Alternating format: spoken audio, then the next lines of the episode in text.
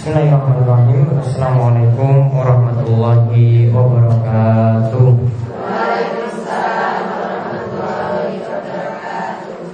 Alhamdulillahirrahmanirrahim Anna kathiran tayyiban mubarakan fi Kami yuhibbu rabbuna wa yardah.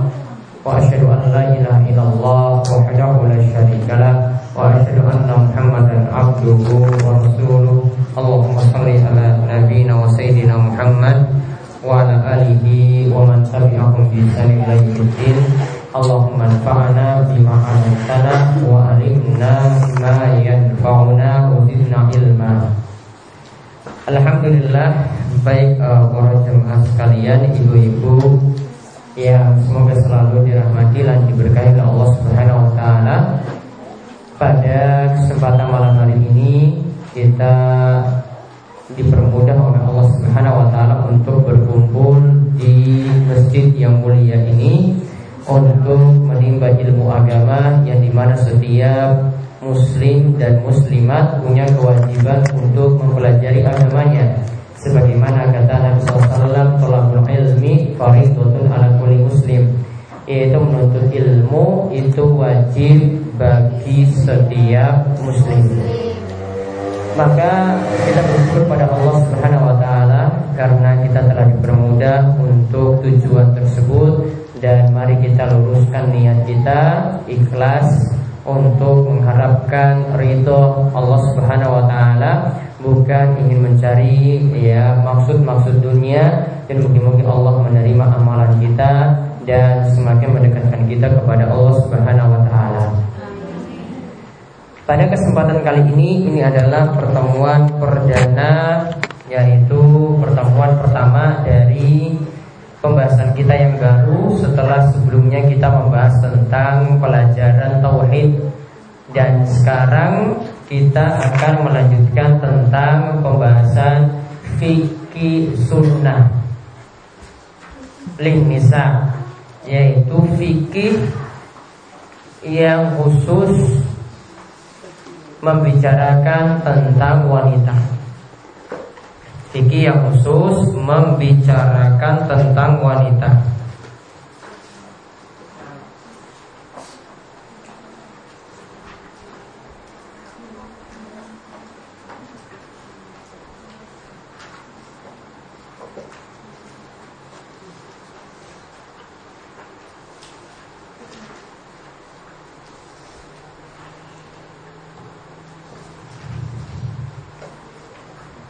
Baik, uh, fikih ini disusun oleh ulama Mesir yaitu Syekh Abu Malik Kamal bin As-Sayyid Salim. Beliau ya termasuk ulama yang memiliki tulisan yang bagus dalam masalah fikih dan asalnya beliau ini bukan seorang yang berkecimpung atau spesialis eh, mempelajari agama sejak kecil. Beliau baru mengenal mempelajari agama ketika sudah dewasa dan beliau ini aslinya adalah seorang engineering atau seorang insinyur. Kemudian beliau mempelajari agama sehingga bisa mendapatkan ilmu dan akhirnya aktif menulis buku-buku seperti ini. Ya, dan di antara buku beliau lagi yang satunya kalau ini khusus untuk perempuan ada lagi beliau punya buku namanya Sahih Fikih Sunnah yang membicarakan juga tentang masalah fikih namun lebih luas pembahasannya dari apa yang kita kaji. Nah bisa dilihat di kata pengantar penulis halaman 27 yang ada di pegangan ibu-ibu sekalian.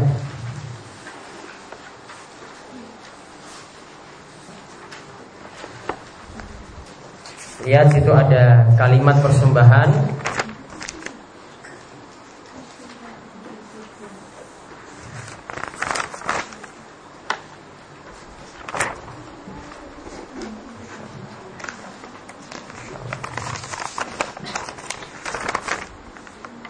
Beliau katakan ya sebelumnya itu di halaman 26 ya al-ihda ini persembahan untuk ila qurrati aini ya kepada kekasihku dan ya wa rihanati minat dunia dan bunga hatiku di dunia. Kemudian ila ibnati al habibah ya dan kepada putriku tercinta yaitu Maryam. Lalu beliau katakan ya sa'ilan Allah Ta'ala ayyarzukana al-fikha fi dinihi. Ya aku mohon kepada Allah agar Allah memperkenankan menganugerahkan kepada kita kepahaman, kepahaman dalam fikih dalam agama ini.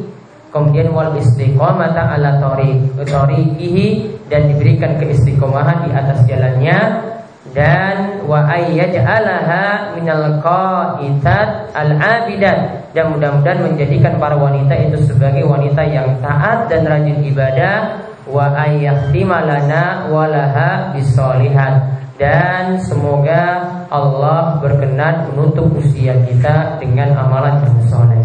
Tertanda Abu Malik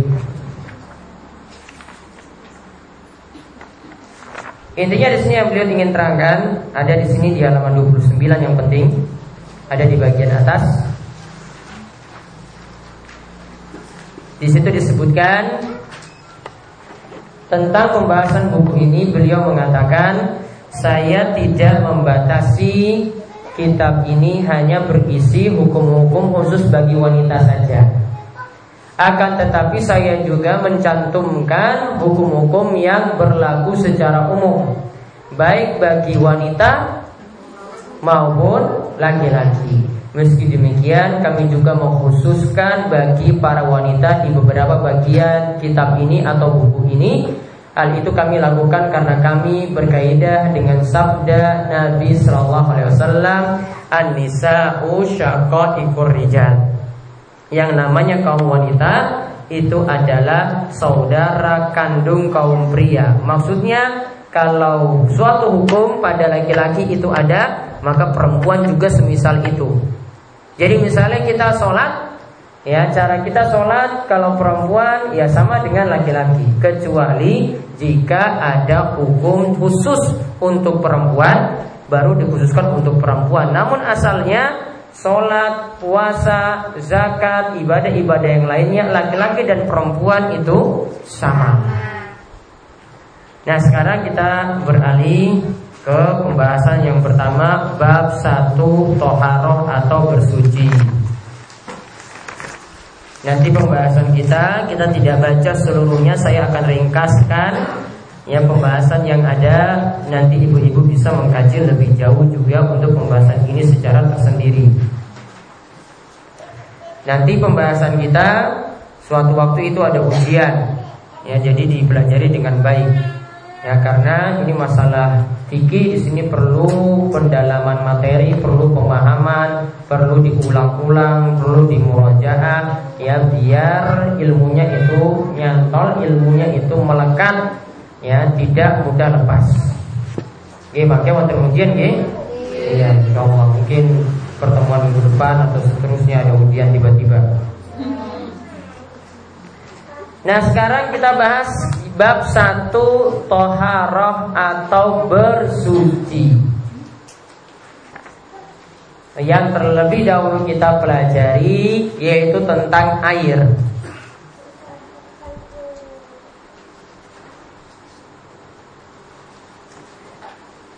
Nah di sini beliau katakan terlebih dahulu ketahuilah bahwa toharo itu secara bahasa punya makna bersih dan suci dari segala kotoran. Sedangkan secara istilah punya makna menghilangkan hadas. Maksudnya menghilangkan suatu sifat yang terdapat pada badan yang hal itu menghalangi dari sholat atau amalan sejenisnya.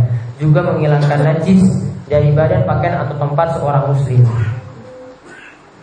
Jadi nanti kita pelajari terlebih dahulu tentang toharoh atau bersuci. Di mana toharoh itu artinya apa? Bersih. Ya, toharoh itu artinya bersih dan suci dari kotoran. Nanti akan kita lihat maksud toharoh secara jelas kalau kita sudah membahas satu persatu. Nah, sekarang catat judulnya masalah air. Jadi kita spesial membahas masalah air.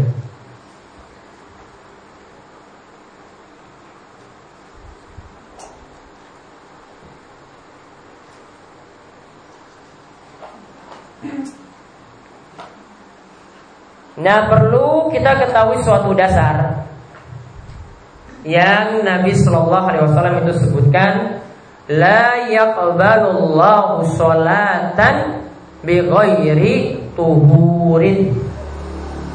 Allah tidak menerima sholat yang dilakukan tanpa bersuci. Ya, jadi kenapa kita mempelajari tentang toharo, tentang bersuci terlebih dahulu? Ini dasarnya. Jadi dicatat hadisnya. Allah tidak menerima sholat yang dilakukan tanpa bersuci.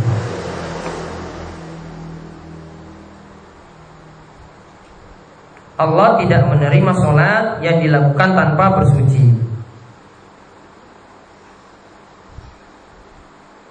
Jadi misalnya ibu-ibu ya keburu karena misalnya ya karena maghrib sampai isya itu biasanya ada sinetron.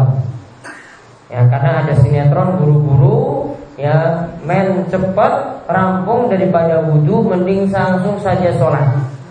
Oke, langsung sholat tanpa pakai wudhu terlebih dahulu.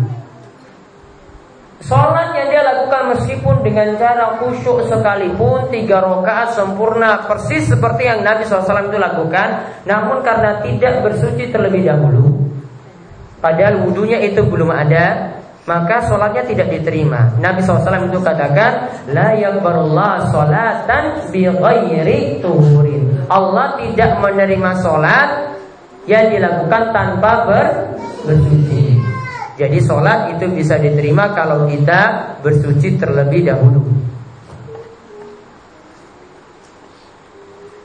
Lalu di sini beliau sebutkan toharo itu ada dua macam. Jadi dicatat toharo atau bersuci itu ada dua macam.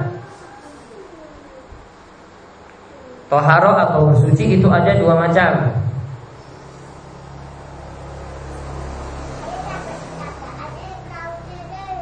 Yaitu yang pertama menggunakan air.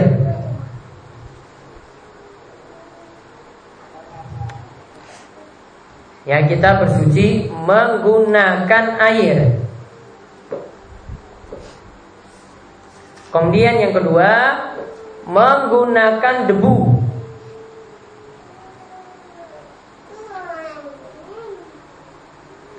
Kalau menggunakan air Berarti dengan cara apa kita nanti bersuci? Berwudu atau mandi. Kalau dengan menggunakan debu, berarti kita apa melakukan tayamum. Ya, jadi kita toharo dengan dua cara ini bisa jadi dengan menggunakan air, bisa jadi dengan menggunakan de, debu. Namun yang namanya debu itu pengganti. Pengganti itu ada kalau yang aslinya itu tidak ada. Jadi debu itu baru kita pakai ketika airnya itu tidak ada atau tidak mampu menggunakan air. Namun kalau malas misalnya dinginnya bukan main ademe ya sudah malas untuk bangun terus suruh wudhu lagi. Padahal ada air, mampu juga menggunakan air. Namun karena malas saja menggunakan air terus beralih tayamum, tayamumnya tidak dianggap. Berarti toharo atau bersucinya tidak sah. Nah, lalu kita lihat lagi air tadi. Ya, ini sekarang kita bahas khusus tentang air. Air dibagi dua. Air dibagi dua.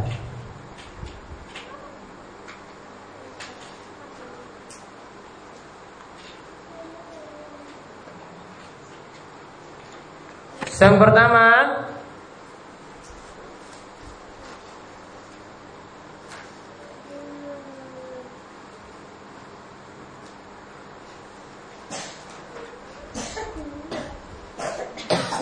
Yang pertama disebut dengan al-ma'ut tahur, air suci.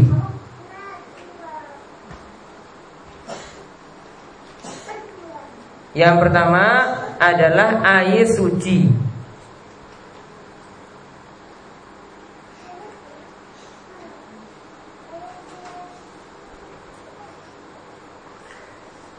Yaitu yang dimaksudkan adalah air suci itu adalah air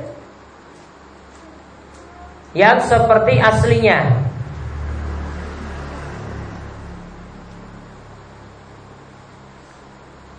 yaitu bisa jadi keluar dari tanah atau turun dari langit. Yaitu bisa jadi ya keluar dari tanah atau turun dari langit.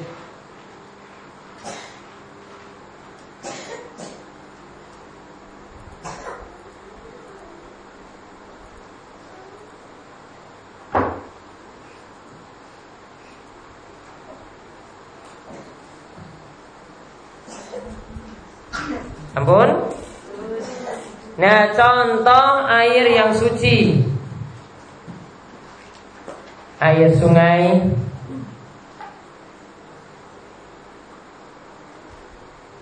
Air salju atau es. Air embun. Ngerti embun, embun toh? Ya. Terus air sumur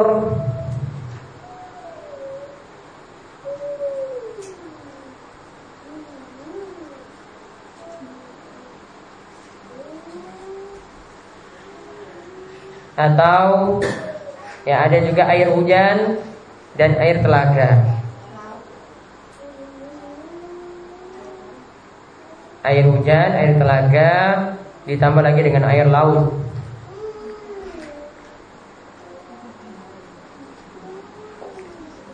Nah semua air tadi ya tulis semua air tersebut semua air tersebut dihukumi suci dan bisa menyucikan yang lainnya. Dihukumi suci dan bisa menyucikan yang lainnya.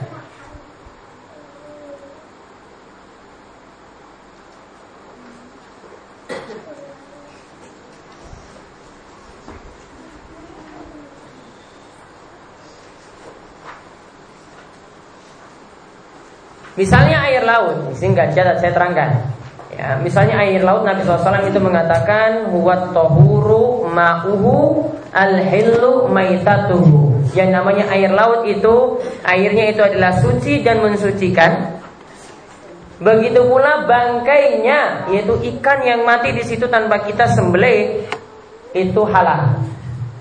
Ya, dan termasuk bangkai yang halal ya di muka bumi ini bangkai yang halal itu bangkai ikan. Jadi ikan itu kalau mati tidak perlu pakai cara sembelih. Tidak seperti kita ingin masak pitik misalnya disembelih dulu. Kalau ikan itu nggak perlu. Ditemukan mati saja bangkainya saja ha? halal. Dan ini jadi dalil juga seluruh hewan air semuanya itu halal. Meskipun dia punya nama seperti hewan yang ada di darat. Contoh anjing laut. Contoh kuda laut. Contoh putri duyung ya. Ada nuri laut juga ada. Kalau ada dia aslinya hidup di laut jadi halal. Ya. pokoknya setiap hewan yang hidup di di air di laut maka itu jadi halal. Itu kaidahnya. Nah sekarang dicatat ini sekarang saya jelaskan dulu. Lihat kalau misalnya ini air yang suci tadi Kecampuran benda suci. Contoh misalnya uh, ada air saember kemudian kemasukan sabun. Sabun itu suci apa mboten? Suci. Berarti nanti airnya jadi air apa? Air sabun. Air sabun. Ya, airnya itu jadi air sa sabun. Nah sekarang aturannya dicatat dulu yang uh, dicatat di bawahnya. Apabila air suci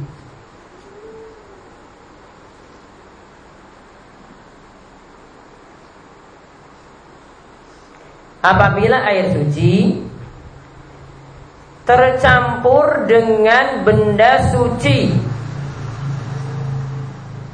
yang jumlahnya sedikit.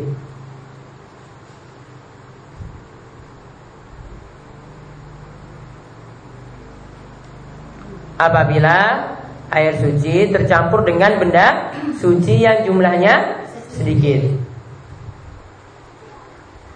Maka air tersebut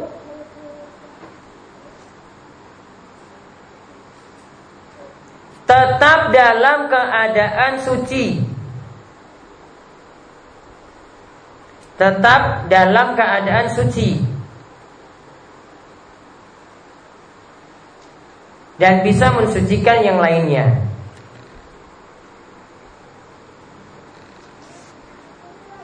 Dan bisa mensucikan yang lainnya.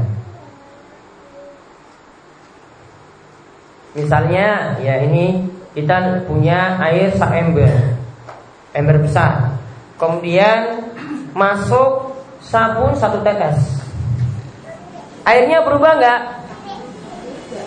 Ini air sak ember Kemudian kemasukan sabun satu tetes stok Airnya berubah tidak? Tidak Tetap masih disebut air Maka ketika itu masih suci dan mensucikan Boleh kita pakai wudhu Ya boleh dipakai wudhu Kemudian sekarang yang di bawahnya lagi tulis.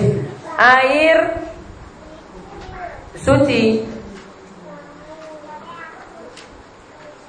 Jika tercampur benda suci yang jumlahnya banyak.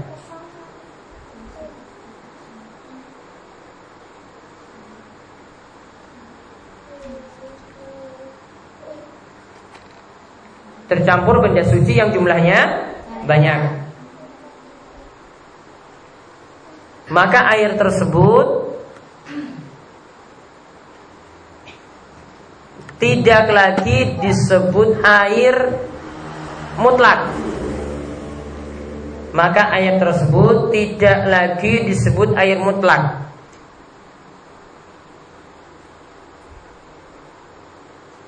Sehingga tidak bisa digunakan untuk bersuci sehingga tidak bisa digunakan untuk bersuci.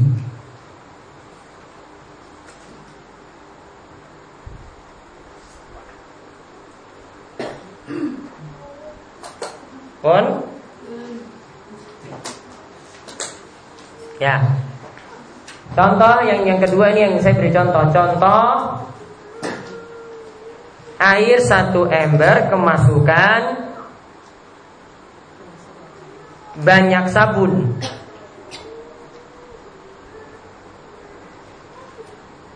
Air satu ember kemasukan banyak sabun.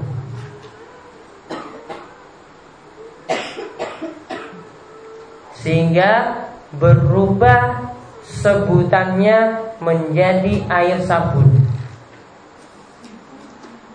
Sehingga berubah sebutannya jadi air sabun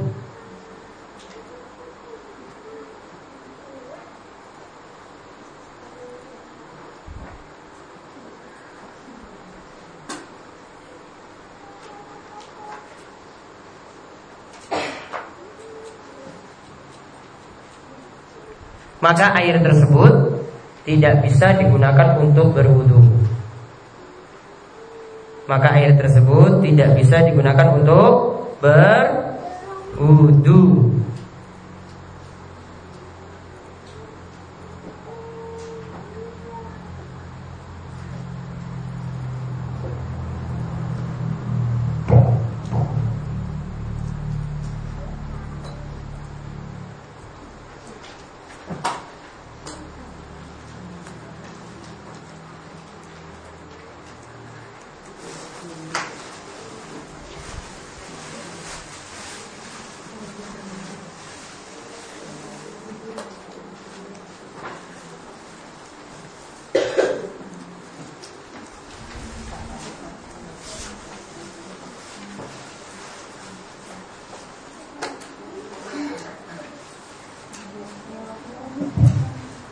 Kemudian air yang kedua air najis.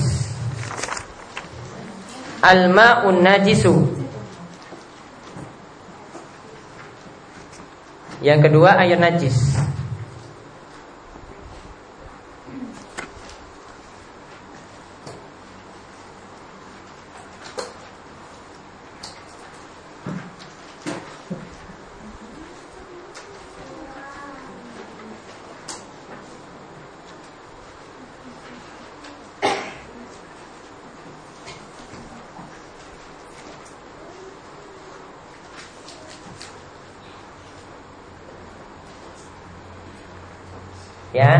Al-ma'u najisu, air najis.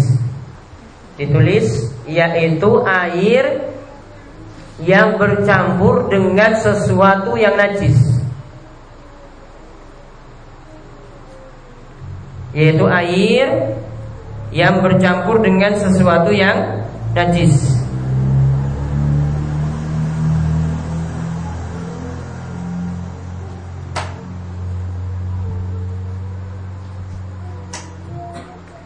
Contoh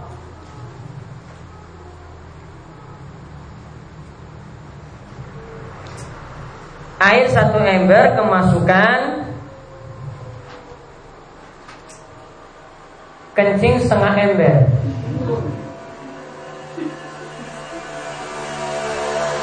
Air satu ember kemasukan kencing setengah ember Berubah nggak airnya? Ya berubah ya. Maka airnya menjadi najis.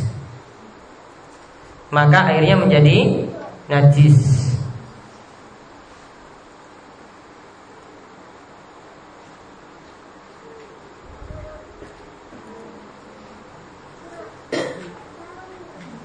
Nah sekarang Nah air itu bisa dikatakan najis. Tulis air itu bisa dikatakan najis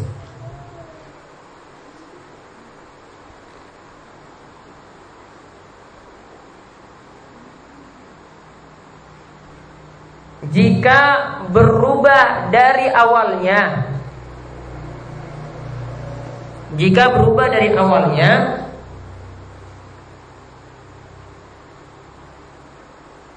yaitu berubah warna, koma rasa,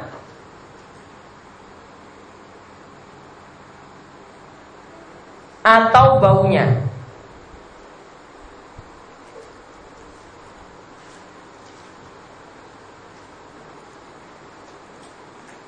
Nah, baru air itu disebut najis. Jadi misalnya tadi kalau airnya tadi satu ember kemasukan kencing setengah ember, maka pasti berubah apa?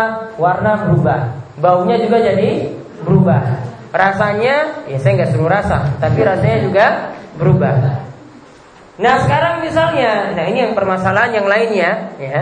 Sekarang airnya satu ember, kemasukan kencing satu tetes.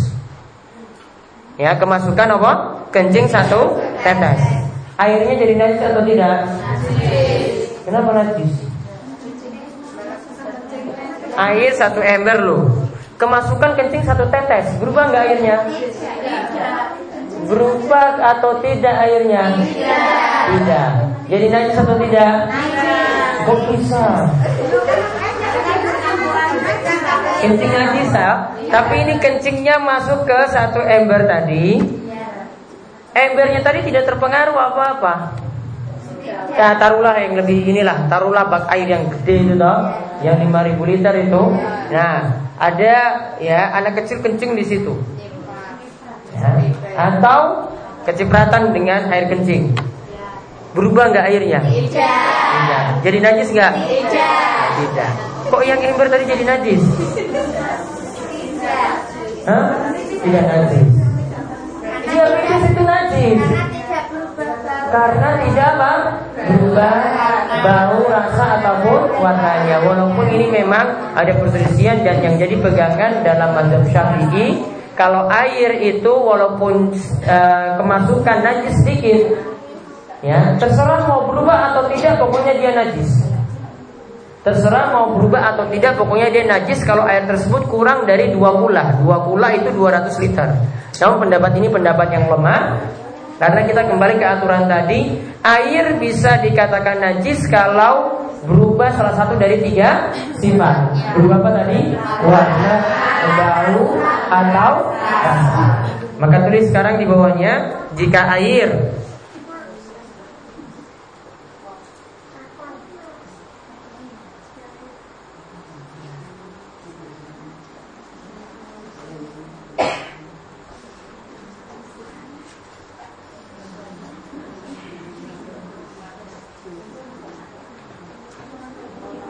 Jika air yang jumlahnya kurang dari dua kullah. Dua kullah dalam kurung 200 liter. Kullah, Q pakai Q. Q U double L A H. Kullah. Bukan pola, bukan. Dua kullah. Dalam kurung 200 liter. Lalu kemasukan najis yang jumlahnya sedikit. Lalu kemasukan najis yang jumlahnya sedikit. Dan tidak nampak perubahan. Dan tidak nampak perubahan. Bau rasa maupun warna.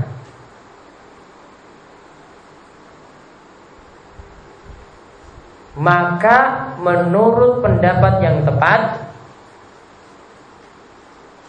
Maka menurut pendapat yang tepat Air tersebut Tetap Apa tadi? Suci Seperti yang saya contohkan tadi, ya tak? Niki air sak ember loh. Sak ember itu kurang dari 200 liter. Ya, kemudian kecipratan kencing setetes. Maka air tersebut kalau tidak berubah bau, rasa ataupun warnanya tetap begitu saja, maka airnya tidak dikatakan najis. Jadi masih boleh dipakai. Kalau nggak mau pakai ya nggak masalah, tapi masih tetap boleh dipakai. Seandainya ini diberlakukan untuk tadi, Ya maka untuk air yang pokoknya di bawah 200 liter juga diperlukan seperti itu.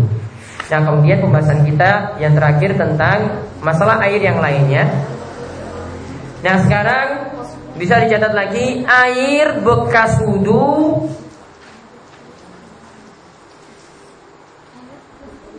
Air bekas wudhu tetap dihukumi suci. air bekas wudhu tetap dihukumi suci dan boleh digunakan untuk berwudhu.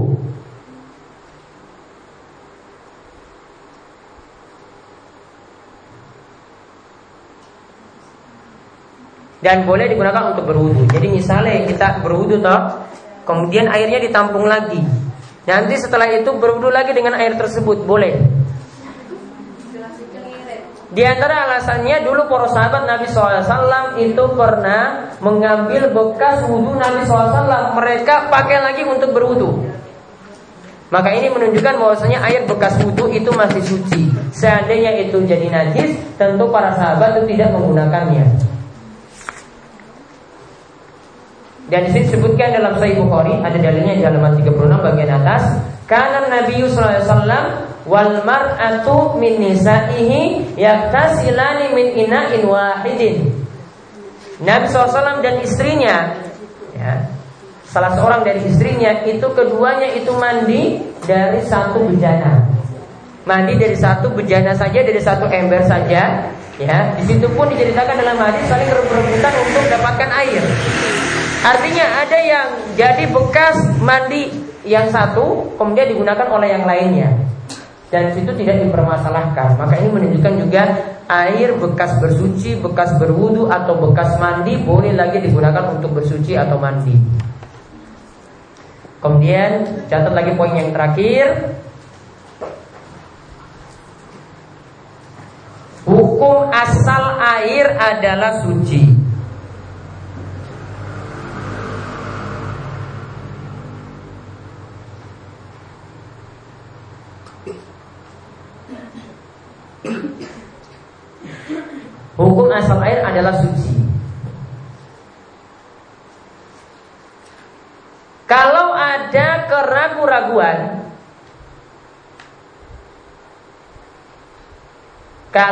keraguan raguan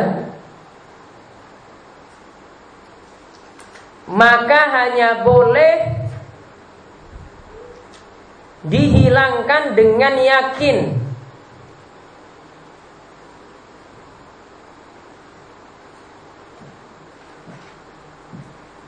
Jika tidak yakin Maka air tersebut tetap suci.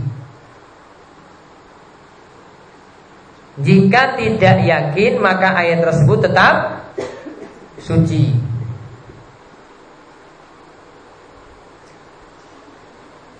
Titik. Para ulama itu biasanya mengatakan al yakinu la yazulu bisyak. Ya, yaitu suatu yang yakin tidak bisa dihilangkan dengan yang ragu-ragu. Misalnya, ibu-ibu tadi maghrib dalam keadaan berwudu. Sekarang isya mau sholat lagi, perlu berwudu atau tidak? Ya, saya ya yakin wudu masih ada. Kita yakin wudhu masih masih ada. Tadi yang perasaan itu wah ini perasaan saya ini saya kentut atau enggak ya? Itu cuma perasaan, bukan ya yakin. Nah, tadi yang yakinnya kan saya wudhunya belum batal. Maka peganglah yang yakin, ragu-ragu itu jangan diindahkan, jangan diperhatikan, ditinggalkan yang ragu-ragu tadi. Berpegang dulu dengan yang yakin. Saya sholat dalam keadaan masih punya wudhu. Kecuali tadi, ya pas habis sholat kentut, Ya, habis sholat itu kentut, yakin kentut. Berarti sudah yakin wudhunya itu batal. Maka harus kembali berwudhu lagi. Namun kalau tadi dia dari maghrib sampai isya tidak ditemukan mana yang jadi pembatal-pembatal wudhu tidak ada, ya maka dia boleh berpegang dengan yang ya, yakin. Sama dengan masalah air. Air ini suci ataukah tidak? Asalnya air hukum asalnya apa? Suci. Maka boleh kita sentuh. Air yang bening itu adalah asalnya air itu suci dan mensucikan Maka boleh kita sentuh, boleh kita gunakan untuk berwudu Kalau kita mau katakan itu najis Berarti harus ada dalil lagi. Mana dalilnya bahwasanya air ini jadi najis? Mana warnanya itu berubah? Karena kemasukan kencing misalnya Mana baunya itu berubah? Mana rasanya itu berubah? Kalau tidak ada berarti air tersebut tetap dihukumi suci. Jadi ingat kaidahnya air itu asalnya hukumnya suci. Yang yakin tadi tidak bisa dikalahkan dengan yang ragu-ragu. Ragu-ragu itu dibuang jauh-jauh. Sama seperti misalnya kita itu sholat. Ini sholat ini saya sudah tiga rakaat atau empat rakaat. Kan kadang muncul was-was seperti itu. Maka pegang yang yakin. Saya yakinnya sekarang sudah empat rakaat. Tadi was-was. Katakan tiga. Itu nggak usah diperhatikan. Cukup berpegang dengan yang yakin sholatnya tetap dilanjutkan empat rakaat. Maka tadi kaidah yang perlu diingat para ulama katakan al yakinu la yazulu bisyak, ini namanya keyakinan tidak bisa dihilangkan dengan keraguan-raguan. Juga ini berdasarkan hadis Nabi SAW ya dari cucu beliau ya yang mengatakan bahwa Nabi SAW bersabda ya dak mayari buka ilama layaribu. Tinggalkan yang meragu-ragukanmu yang ragu-ragu itu ditinggalkan Berpeganglah dengan yang yakin pada dirimu. Jangan pedulikan yang ragu-ragu tadi Yang was-was tadi Berpeganglah dengan yang yakin. Nah di kemauan yang kita bahas Untuk masalah air Dan insya Allah nanti pada pertemuan berikutnya Baru kita bahas tentang masalah najis. Monggo jika ada pertanyaan kami persilahkan. Ya. Kalau misalnya mandi di telaga atau di laut itu Sekalian wudhu boleh. Niatnya mandi terus Tapi sudah nggak wudhu lagi Berarti niatnya harus mandi.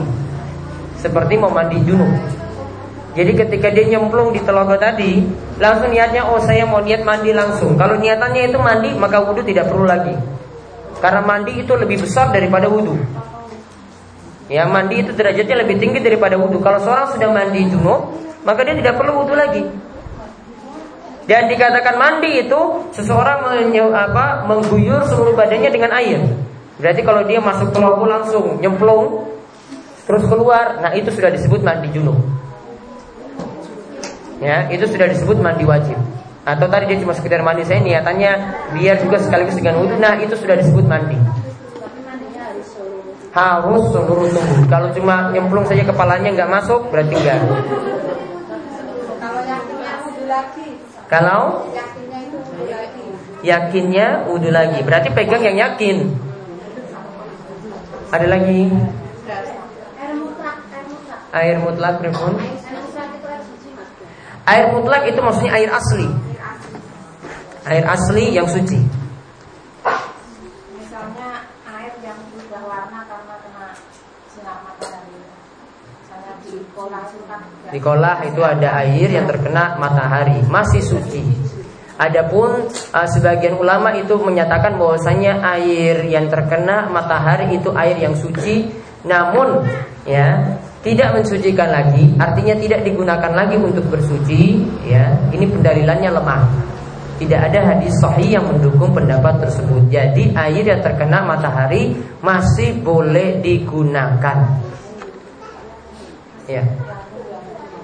misalnya di dalam bis sholat ya, Ya. terus ada air di toilet di toilet atau kayak wajib wudhu di toilet. Kalau tayamum malah tayamumnya nggak sah. Ya tetap harus berwudhu di toilet. Apalagi ada air di situ. Ya. itu kan itu kan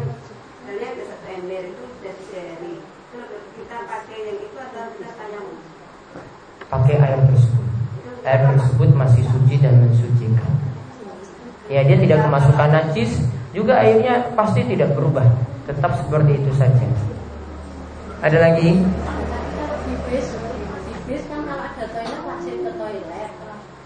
di bis kalau ada toilet wajib ke toilet, iya untuk berwudu. Kalau pesawat berarti juga wajib ke toilet karena ada air untuk berwudu. Insya Allah di pesawat itu tidak mungkin kekurangan air. Jadi yang sebagian jamaah umroh atau haji itu langsung memilih tayamum tidak tepat karena airnya masih melimpah. Ada lagi? Terus? Ya. terus kemasukan tikus Air di bak kemasukan tikus. tahu tahu-tahu kan udah ada kerangkanya itu bau itu baunya ya nggak tahu ya nggak tahu terus tahu-tahu sudah istilah bluray juga Hmm.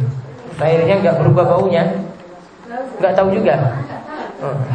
Kalau Hmm. Kalau air, kalau tikus yang mati tadi itu merubah airnya dari sisi warna, bau dan rasanya, maka jadi najis. Namun kalau tidak, cukup tikusnya tadi diangkat, terus airnya ditambah lagi, biar tadi yang baunya tadi jadi hilang, atau mungkin dikuras. Nah, baru boleh kolah tersebut atau air tersebut digunakan kembali. Ada lagi?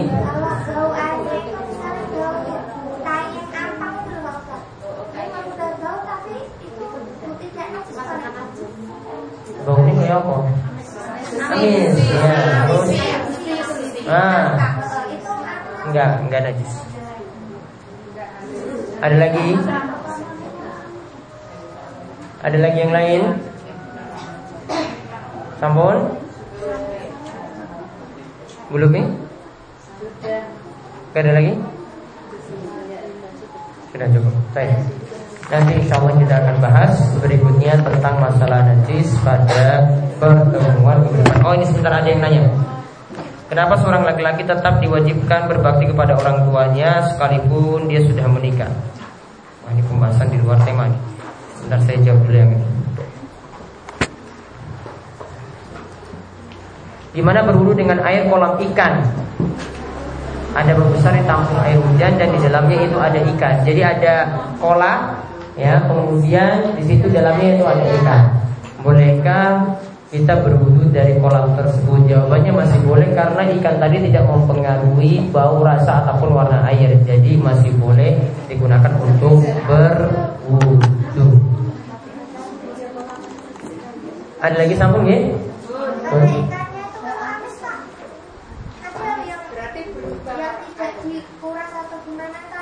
itu tapi amis baunya.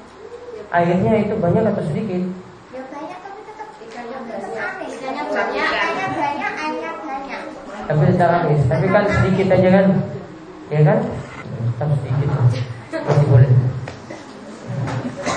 ya ini kemauan yang kita bahas mudah-mudahan bermanfaat mungkin Allah Subhanahu Wa Taala memberikan kita taufik dalam ilmu dan amal dan terus kita diberikan keistiqomahan. Ya demikian dan insya Allah kita akan ketemu lagi pada pertemuan malam Sabtu minggu depan dan juga untuk malam Kamis ya kita akan melanjutkan seperti biasa. Kita tutup kajian ini dengan doa kafaratul majelis. Semoga Subhanallahumma wa bihamdika asyhadu an la ilaha illa anta astaghfiruka wa atubu ilaik. Assalamualaikum warahmatullahi wabarakatuh. Sebentar.